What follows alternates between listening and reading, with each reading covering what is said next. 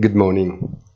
Once the IED of the ceiling on US debt has been neutralized, we can bet that the leitmotif of the week will return to artificial intelligence, almost a catchphrase for the summer. There is no more talk of anything else, despite that there are now less than 10 days left to the next Federal Open Market Committee meeting, and only one more for the ECB. Likewise, in the first news, widely discounted, the fog around the monetary policy decisions has disappeared.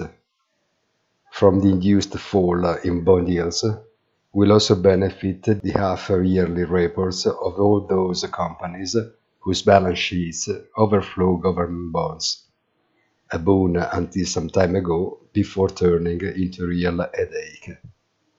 Have a nice day and please visit our site easy-finance.it.